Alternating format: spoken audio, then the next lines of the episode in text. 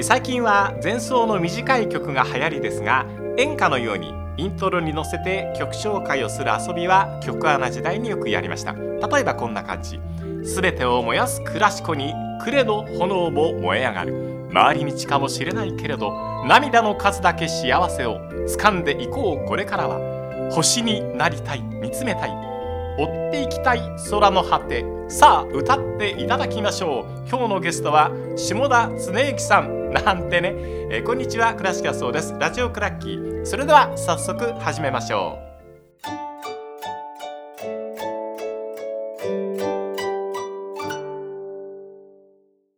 えー下田恒之さんです。よろしくお願いします、はい、こんにちは。よろしくお願いします。よろしくお願いいたします、はい。曲穴時代に、ええ。あの曲紹介とかやりました？あのね、まあ、僕ラジオ局ではないので、はい、イントロに乗っけた曲紹介はええ、ほとんどやったことがないであ本当に？上手そうだけど。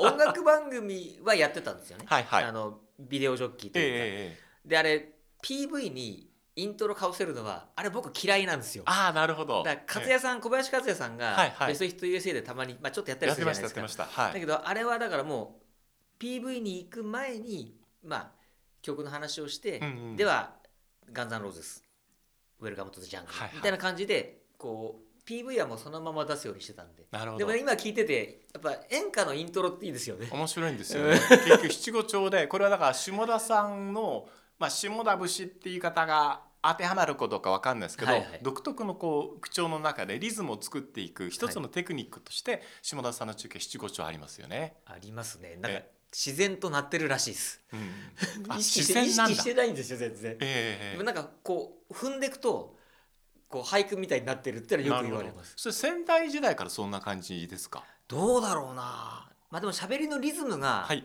そういうリズムなんだと思います。だから、うんえー、と長すぎないセンテンスでポンポンポンがポンポンポンでポンポンポンですみたいな感じのリズムで喋るタイプなんでしょうね。ええ多分あの J リーグの中継は、はい。その曲穴時代もやられていたと思いますけどもこう J リーグをまあつぶさに見つめてきて今 J リーグを誰よりもこう愛を持って話している語り手だと僕は思ってるんですけれども何か変わりました？仙台時代と今って。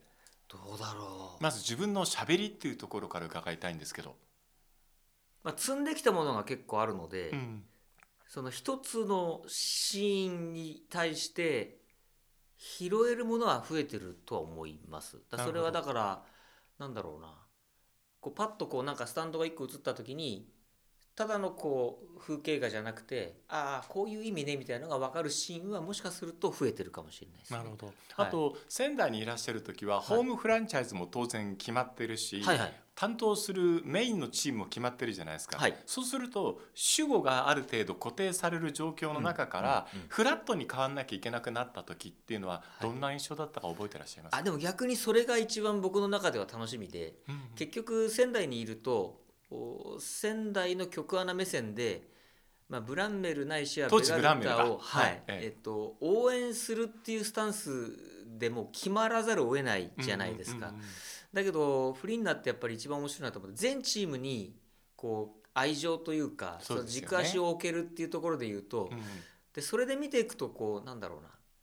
全体を愛せるというか、うん。J リーグ、まあ、それは J1 も J2 もそうですけど。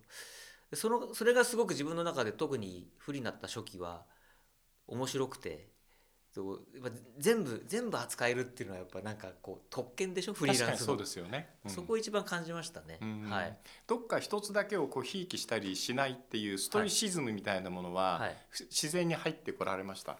僕は平気です。はい。だからで逆に言うと仙台の曲穴やってました、えーベガルタ・ブランメル軸足で実況をしてました。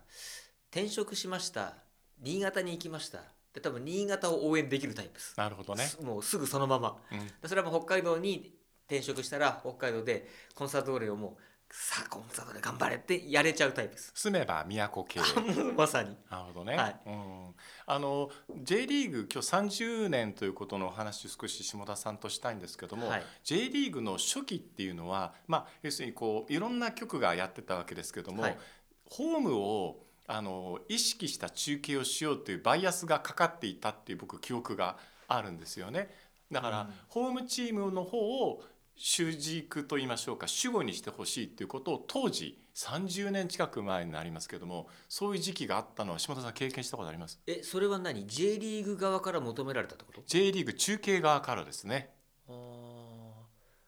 まあ僕でもローカル局でしかやってないので、うん。ローカル局的にはまあそうならざるを得ない？うん。かなりねそこ極端にやってた印象があるんですよ。でもなんか僕 JFL 時代ですけどあのテレビ局なのでモニターリポートっていうのがあって、えでまあ、これは応募してきた一般の視聴者の方何人かがいて、でえてうちの局側がこの番組とこの番組いついつのを見て、えーそれを感想を書いてくれて、まあ、感想文みたいなものを提出してもらうシステムがあって、えはいで僕が担当したブランメル対コスモ四日市っていうありましたね。こういうね、はい。あの地味な中継やってたんですよ。えで僕の中では、まあ、ブランメル目線だけど、えうん。えー相手のこともリスペクトはしたいっていうのは常にあって、えで例えばコスモであれば何人かの主力選手のことをちょっとこう突っ込んで背景もちょっと見てみえたりとか、えーであとは試合追う時に例えばブランメルばっかりにならないでちょっと相手の選手のこともやろうっていう、うんそれはもう最初から意識としてあったんですよ。はいところが中継した自分はそこをちゃんとやった意識でやってるんですけどモニターリポートにもうブランメルの応援だけで煩わしいみたいな感じに書いてまあそれは実際そうですよね。どうしても僕らのサッカー文化っていうのは昔からあったものじゃなくて、はい。ある日突然90年代に J リーグっていう方それこそまさに東京ディズニーランドが急にできたのと一緒だと思うんですよ。文化の成り立ちっていうものはね。はい。そうなってくるとこういうものなんだとかフーリガンっていうものなんだとか、うんうんでこういろんなこう品揃えが初めからパッケージで入ってきたっていうのが僕らの J リーグのうん文化だったと思うんです。それからはい30年経って少しずつ変わってるけど今下田さんどうですか？J リーグ現場でご覧になっていて、うん。どんな手応えとか情熱とかこう実際にこう放送席っていう大気を一番感じられる場所にあって何を今感じてらっしゃるのか伺いたいんですけど。いやでもスタジアムもの持ってる熱とかは多分どうだろうな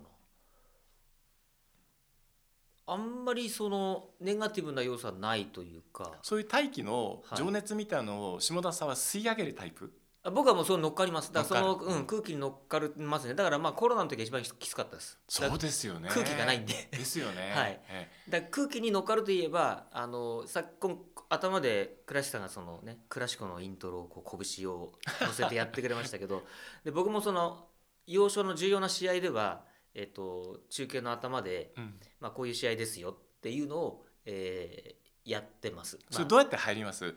こういろいろと調べていくじゃないですか、はいはい。でその中で何が下田さんの中にこう刺さってくるのか聞きたい。えっと始まる前はその試合の設定ですまず。その設定が、えっとリーグの30年の歴史の中でうん。重いカードってあって、はい。で重いカードは重いってことをまずやっぱちゃんと最初にうん。分かってほしいっうんていうのがあって、だまずそこですね。わかるわかる。で開幕戦が川崎とマリノスだったじゃないですか。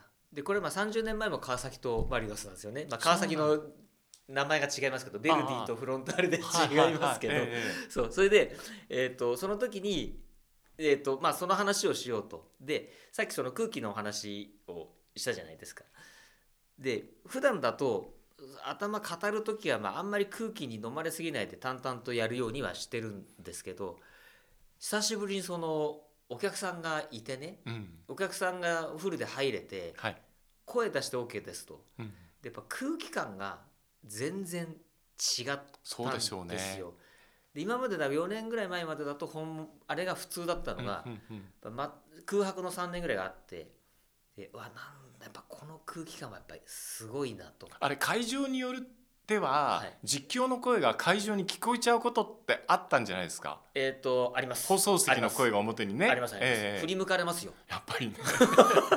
でもう三沢とかだとあのスタジアムだから、はい。その前にいるお客さんあるいはクラブの関係者が、うるさいな。あっていう感じで振り向いたりとか。得したと思ってほしいのにね。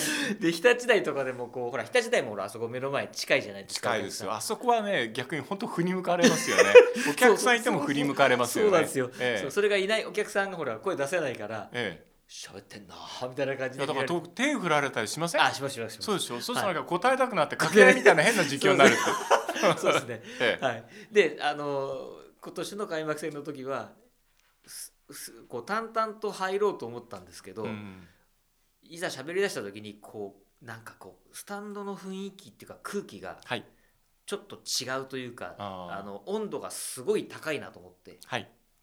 で上ずったままいいっちゃおうっつって高めに入ったんですよ。なるほど。そしたら噛みました。ええ。あ下田さんでも噛む。ここで滑るんだよかっこ悪いなっていうところで滑ったんですよ。だけどまあでもそれはそれで、うん。そういう空気だっていうことが、まあ、伝わればいいかあそうそうそう。なってそれはそういうのがですよね。あって。そうそう。はい、うん。って確かという感じですよ。だからまあそこはだからいあのその試合その試合で試合始まる前のお客さんの応援する濃度とかうん。温度っていうのはスタジアムとか試合によって多分違うので。ですよね自分が喋ってる時よりもこのノイズの方がいいっていう時はやっぱ黙っちゃうでしょ？黙ります。ですよね。はい、うん。だ今年だとその駒場で浦和が久しぶりにホーム一つあ回っりました時にたまたま縁があって僕は担当だったんですけどそこもなんかこれはまああのいろいろ裏があってなんか頭言ってくれってあの FMT のプロデューサーからはいはい言ってくれってか言いそうってくれってかなんか、はい。なんか言いますよねって言われたから、ええ。どうすんの？あんまり考えてなかったなっていうところから始まってまあでも浦和だし、まあ、浦和はやっぱり J の中で非常にとても重要なクラブなんで、はい。で浦和だし駒場でやるのが確かにそうだな、うん。じゃあまあ歴史も振り返ってちょっと話をした方がいいかなっつってまあある程度こういうことを言おうってのは用意してたんですよ。で喋ってた時に浦和のサポーターがあのちゃんとうん。歌い始めちゃったんですよ。ちゃんとっていうか、コールね。えで「We are Reds」ってやるじゃないですか。えはい。で読みながら「しまったこれ始まっちゃったなどうしようかな」っうんてここにかぶせたくないなっなるほど。て思ったんですよ。まあでも早めにもう2センセンテンスぐらい実はあったんですけど、えやめて、ええ。そこは黙りました。えいいね。その判断素晴らしいですね。そしたらやっぱ浦和のサポーターって、ええ他のサポーターと違ってのぶとくないですか？音。まあそうですね。であののぶとさっていうのはやっぱこれはなんだろうな。ここにコメントかぶせちゃまずいなってちょっと思って。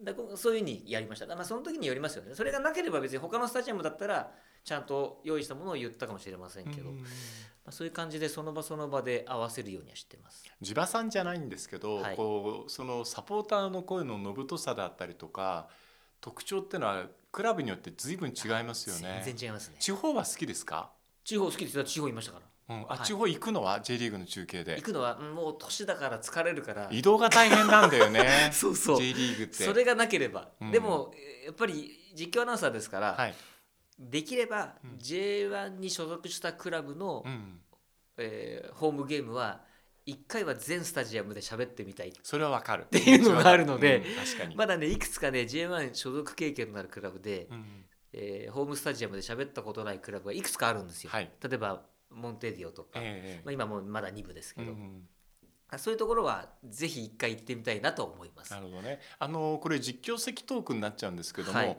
あの実況席ってその各スタジアムによって作りも違うし、うん高さとか角度とかも違うじゃないですか。違いますね。これの調整って難しくはないですか？とても難しいです。ですよね。とても難しいです、え。だ例えば大阪の長井スタジアム、うん。あれ今名前なんて言うんだっけ？長井スタジアムあれ見づらいって言ったあら失礼なんだけど、そうそう。あそこはもうねこれちょっと長いヤンマースタジアムの人に失礼ですけど、うんあそこはもう最悪です僕も難しいと思った。ここは難しいなと思いました。えっと正面じゃなくてちょっと左寄りでめちゃめちゃ遠いんですよ、そうですよね。そうするともうなんかえあれ誰だ？そうなんですよ普。段見えるものが見えないなっていうのはありますあと時間によって最悪もあるでしょ。どういうこと？つまりこう日があわかる陰ってくる時間とかってこれ実況者にとって結構厳しい時間ですよね。はい。だあのー白母になる時間帯ってことでしょ？そうあの時間って見えないんだよな。これはだからあれですよ倉石さん、はい。あのドカベンのブルートレイン学園の なるほどなるほほど。えであそこをこう好む人っていないわけですよ普通は、うん。俺ら的にはその明るいところに目線が合ってると、うん。いろいろ全部クリアだからあ今日調子いいなってなるんですけどえはい。4時キックオフで、うん。冬場でうん。後半になってくると暗くて見づらいなってなってくるとあそこは一番きついですよね。きついところありますよね。はい。まあでもそういう中でも下田さん選手間違いないし特にペナルティエリアの中での解析度の高さっていうのは多分そこが多分すごく評価されている部分だと僕は思ってるんですけども、は J リーグの選手の見極めっていうのは海外リーグと比べてどうですか？優しい？難しい？何かこう仕分け方に特徴とか工夫ってありますか？えっ、となんかでき見見極められるように準備もしますし、うん。えー頭の中も整理はしますが昨今 J リーグの試合を見ていて、えー傾向として感じるのは似通ったタイプが多くなった気がします。ああなるほど。つまり、まあ、言言っちゃうと見極めにくい、うん。えーチーム選手はい。が、まあ、前よりは増えてる気がします。うん。だ前以前の方が技術的にははい。今よりも落ち落ちてる、まあ、そこまで高くなかったかもしれないですけど、うんなるほどね。みんななんかこう特徴があったというか、うんうんうん。あのすごいまあこういう言い方があれか分かんないです。けど音楽とかでも B 級って結構愛くるしいじゃないですか。愛くるしいです、はい、よくわかります、はい、でその B 級の感じのおのおのがうん。みんな違う。なんかああいう感じが今少し減ってる気はします。そうですよね、はい。パッと見て分かるのってありますもんね。例えば中村俊輔選手が走ってるとか、はいはい持っていっちゃうと野心岡野さんがはい。走ってるのって、すっごい遠くからでも一発で分かりますもんね。誰も間違えない、ね、はい、だけど、間違えやすい状況が僕の感覚ですよ、うん。僕の感覚では最近のが多くなってる気はします。なるほどね。みんなうまい、いんですよ、ええ。みんなうまいしみんなこうなんだろうなきっちりいろんなことができるんだけども、はい。やっぱりフォルムだったり、うん。こうまあ、蹴り方なんかも含めたところで割とこう共通項が多いっていうか,、うん。なんかこうサイズ的にも170から175ぐらいで、確かに。まあ、この中肉中背で,、うんでなんかこうみんなうんでも何がうまい何が一番かな。例えば中村俊輔ちょっと猫背みたいな。はいはい。でもなんかこう左足のキック左だけちょっと蹴り方がみたいな。そうそうスイングの仕方は特徴があるんですよね。はい、あとまあうん。岡野だったらねうん速さで誰もあと髪型も含めて腕の振り方も違いますし、ね。誰も間違いないみたいなでそれが、そういう選手やっぱ僕はちょっと減ってる気はします。なるね、はい三笘選手でみたいなタイプもっといっぱい出てくると面白いですけどね。あれはすごいですね、うんはい、あのぐらい個個性があっていいと思います。まあ、だから、あとは見極めやすい選手って気を持ってますよね。ああなるほどね。俺を見ろみたいなそれって感じます感じます感じます。だから僕はやっぱ最近だと、あのスタッツ的にすごい数字残してないけど結構印象に残るのはやっぱ堂安。あ俺を見ろっていうなんかあのメッセージはすごく彼独特のものでええ。なんかでもいいですよね。ああいう選手がうん。やっぱ日の丸背負って絶対的な存在じゃないかもしれないけど必ずチームにはいてで気を放つみたいなのはすごくいいなと思います。サッカーの中で特に、まあ、J リーグでもそうなんだけどゴールシーンっていうのはサポーターのカタルシスじゃないですか、はい。まあ、最近 VR とかあってちょっと ちょっと待ってねっていう待たされるところはあるにしてもですね、はい。そこのところで下田さんの中継っていうのは高らかにはい。ゴールを挙げた選手を誰よりも早く歌い上げる、はい。雄たけびを上げる、はい。これってこう自分がやってる時に間違えたらどうしようっていう危機感がすごくあるけども大きな一つ大きな声を出したい一つ高いテンションで喋りたいっていう気持ちは常にあるんですよ。はいそこはそこの踏み出す勇気みたいなものはどんな感じなんですか？えっ、とリスクは帰り水やります。やるんだ。やりますうん。だけど、えーやっぱ年齢的なものではい。そうですねゴール前の話倉石さんに今さっき褒めてもらいましたけどそれでも精度とか質がちょっと下がってるなって感じることは当然あるんですよね。その目とかうん。あと喋るレスポンスっていうところで、やっ。ぱ人間なんで,、うん。で我々アナウンサーって僕はアスリートだと思ってて。うんそうですね。声を使ううん。目と口がつながってるアスリートだと思ってて、うんうん。でそうするとサッカー選手で岡野でも最後はスピードが落ちるじゃないですか。そうですね。はい。うん。だから、すまあ、ロナウドでもやっぱり動きの量が減る、うんえー瞬発力が往年より落ちるみたいなのがあるから、うんえー、とそういう要素は当然年々キャリアを積んでいくと、まあ、感じざるを得ない。はい。だ最近はそこで言うとちょっとリスクの犯し方が難しいなって思う時はあります。ごまかしのテクニックはねい身につけてくるんだけど、はい下田さんには高らかにやってほしいなっていうふうに そうそう。人事ながらはいお願いしたいな、あのね、はい松下幸之助さんが、はいあの苦労して一番伸びるのは30代だってって前おっしゃったんだそうなんですよ。で30代っていうふうに考えて J リーグこれからどんなところ下田さんこう期待して実況席に入りますか？あのプレーとか、えーその選手おのおののパフォーマンスとかっていうところで言うと、うん。順調にえー日本という国の、えーアスリートレベル、まあ、あるいはフットボーラーとしての質とかは上がってきているので、はい。まあ、このままそのどんどんねいい選手は海外に行っちゃいますけどそれは逆に言うと今いる選手のチャンスなので、うんそこに質を上げてもらって全体のパイを大きくなっていってくれるのが一番いいなと思います。はい。ただなんだろうな。一番でも僕その30年っていうことでいろいろ考えてあの危機感がすごくあって。えあのまあみ僕ら内側のフットボールの中の人間が思っているほどえうん一般的なその日本国民がサッカーに興味持ってないんだなっていうのをやっぱ感じるんですね。でワールドカップがあれだけ盛り上がりました。盛り上がったからその熱をっていうのはあの今回も、まあ、ジャーナリストもそうですし、まあ、その関係者とかがよく言うんですけどいやでもそれはでも2002年ぐらいから変わっとらんよなっていうのが自分の中にあって。うんわかる。でじゃあそのパイが広がったかどうかって言われるでとすよね。うんそのいわゆるコンサートで言うとホールがでかくないなってないと思うんですね。うんうんうん。でサッカーそもそもその倉石さんが急に現れたものとおっしゃったようにはい。もともとベースがないので、うん。まあ、それこそ日本リーグで300人ぐらいでやってたスポーツじゃないですか。はい。でそれがまあ J リーグができて最初は何万人って入りましたけど、うん。まあ、ベースがないんでうん。だんだん緩やかに下がってきているっていう中で、うん、例えばそうだな。J リーグ初期が渋谷公会堂を満員にするミュージシャンたちのうん。ライブだとした時に、渋谷公会堂じゃなくて、うん、日本武道館、はいはい。できれば東京ドーうん。ムもっとうちだとウェンブリースタジアム。でそそれぐらいのこうそれがうん。パイである。ウェンブリーだったら10万人じゃないですか。そうですね。で渋港だったら多分あれ何人かうん。3000人ぐらいですか、そうですね。でうん。だ今だから J リーグはじゃあ渋谷公会堂からスタートして、うん武道館まで行きましたかって言われると、うん僕は疑わしいと思っていて。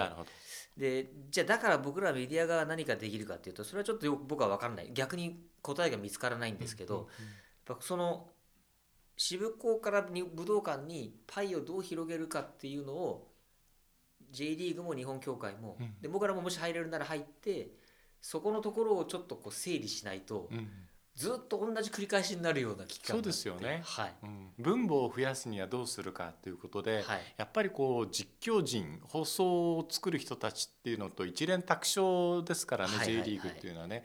そこで一緒にできることってあの考えるための僕はチームを作ることが必要だと思ってるんですよ。どっちかが考えるではなくてもうそこはユニットにしなければいけないし、そこに予算を割いてやるべきタイミングなんじゃないかなというふうに思います。それはあれでしょ？あのいろんな人間が集まってそうです。あのブレインブレインとしてそうです。あもうおっし僕も同感です。第三セクター的な形でこう利害関係抜きにしてどういうふうにしたら面白いのかっていうことを考えないとまだ見ぬ J リーグのファンっていうのは僕は増えないはいと思ってます。うん。で特に首都圏、えー近畿圏うん。東海圏だ大きい都市圏ほど多分浸透度が低いって僕は思っていて、うんうんでその例えばその大阪で言えば大阪ダービーをどれだけでかいイベントだと認識されてるかっていうとやっぱり疑わしくて、そうですね。はい、だ例えばそれをどうやってブームアップするか。例えばもう本当に、えー必然的に街行く人がその動画を見ざるを得ないように例えば駅の至る所に音声付きでそのお大阪ダービーが今週あるっていうのをこうブームアップする VTR を流したりとかっていう、まあ、なんかそういうのも含めたところでこうなんだろうももっとこうし我々生きている一般の市民の耳に届く目に届くっていうものを増やしていかないと。でもこれはでも倉石さんおっしゃったように J リーグの中だけ日本協会の中だけでやると彼らは結局村の中の話でそうなんです気よ。づかないと思うんですよ、ね。そうあのね視野がどうしても狭くなるんです。例えば大阪ダービーで言えば僕はやっちゃダメよっていうのを取り払うっていうことを考えなきゃいけないと思っていてははは例えばこれをたこ焼きダービーって呼んでいいのか なるほだからたこ焼きダービーって言うと怒る人いるかもしれない,、はいはいはい。でも面白いかもしれないっていう人もいる、うんうんそこからまずあの取り外していかないとだから差別はダメ、うん。差別はダメだけどもそうじゃなくてここは許される範囲の娯楽なんですよっていうところをとりあえずやめとこうかとか、うん。とりあえず禁止しておきましょうっていうところを取り払うところからやらないと娯楽っていうのはこうしなやかにならないと思ってる。はい。その中でやっぱこうしなやかな声で叫んでくれる実況っていうのはこう必須というふうに思っていて、はい。最後の最後にこの質問して終わろうと思うんですけど、はい。はい。30代の J リーグの話してるんですけど、はい。30代の下田恒之さんははい。どんな感じだった？余裕ぶっこいてました？あがいてました？えーっと野心があった、野心があった、うん。うん。やっぱりこうなりたいってアナウンサー像はあったので,、うん。で多分30代ぐらい30代で辞めてんですよ僕。あ会社をね、はい。局アナを、はい。はい。30代の後半。ちょっと遅かった。でもね僕にとってはジャストだったと思います。そうなんですかあれで早くてもちょっと早かった気がするし、うん。あれよりも本当1年でも遅かったら違った気もして。なるほどね。で僕的には、まあ、結果的には一はい。番いいタイミングで37だったかな、ん。38あはい。8, 8か、はい。で辞めてるんですけど、えはい、だから一番野心に満ちてました。でそれは何でかっていうと、えー自分の中で実況者として、質を上げるために、えー研鑽をしてきた。要は、まあ、あの前回の多分お話の時でも話したと「デンスケ持ってって」えはいはい。っていうのから始まって、えあのたくさん喋る練習をした中で、うん。自分の喋りがブラッシュアップされてきた。で競技がもっと見えるようになりたい、えうん。であじゃあでも試合に出ないと自分は研鑽できない。じゃあどうしようかみたいなのを考えてはい。やってたのが30代ですかね。なるほどね。ちょっと下田ストーリー聞きたくなったんで次回にこの続き聞こうと思います、えー下田恒之さんでした。どうもありがとうございました。ありがとうございました。